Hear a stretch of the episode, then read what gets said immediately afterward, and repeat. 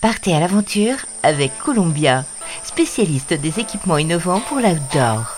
Avec Columbia, suivez la piste de ceux et celles qui font de leur vie une aventure.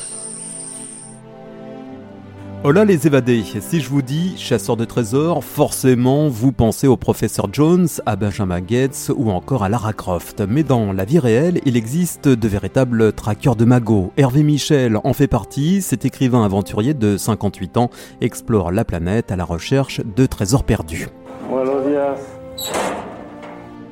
Une passion finalement née relativement tôt, à 14 ans, alors que ses petits camarades passent leur temps à jouer au foot, Hervé, lui, joue les rats de bibliothèque pour tenter de mettre la main sur son premier butin, celui dissimulé pendant la Révolution du côté de Villeneuve-les-Avignon. Oh super, on a trouvé le tunnel Après avoir épluché une montagne de documents, exploré le moindre souterrain, il va rentrer bredouille de sa première expédition. La tonne d'or tant espérée restera introuvable. C'était tout plein de rubis et et d'émeraudes et diamants Hervé passe alors à autre chose. À 17 ans, il s'engage dans l'armée. Après quelques années sous les drapeaux, il se met au volant et devient pilote de stock-car, puis détective, passe par la case garde du corps, joue les photographes, enfile un scaphandre et se met derrière un clavier pour devenir journaliste. Mais voilà, ses aventures professionnelles le lassent assez vite. En revanche, toutes ces expériences vont l'amener à ce qui deviendra par la suite son véritable métier, à savoir chasseur de trésors. Euh, tu te souviens de ce que c'était comme monnaie une activité qui va l'emmener aux quatre coins de la planète. Sa plus grande trouvaille remonte à 2012 au Venezuela. Il part sur les traces d'un trésor abandonné par Henry Morgan, un pirate gallois du XVIIe siècle. Sur place, un informateur lui annonce qu'une rivière vient de recracher des pièces de monnaie datant de quatre siècles. C'est un petit peu plus qu'une légende parce que j'ai un informateur là qui a déjà trouvé lui des, objets qui pourraient provenir de ce trésor. Donc maintenant, à vérifier.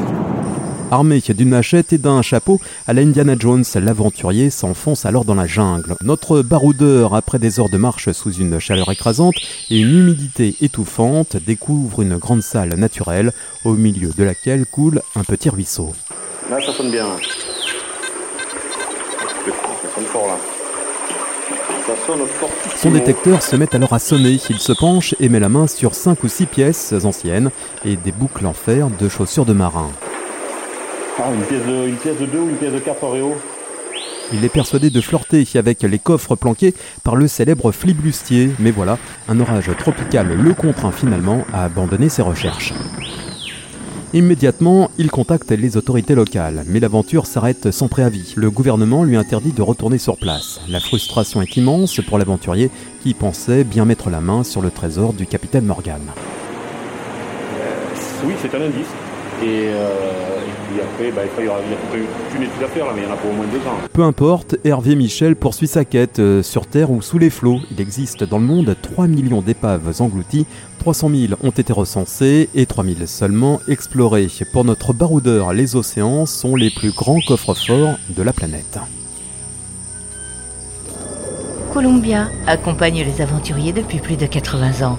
Chaussures, vestes, équipements, accessoires Vivez l'aventure avec Columbia, la marque outdoor pour tous les passionnés d'activités de plein air.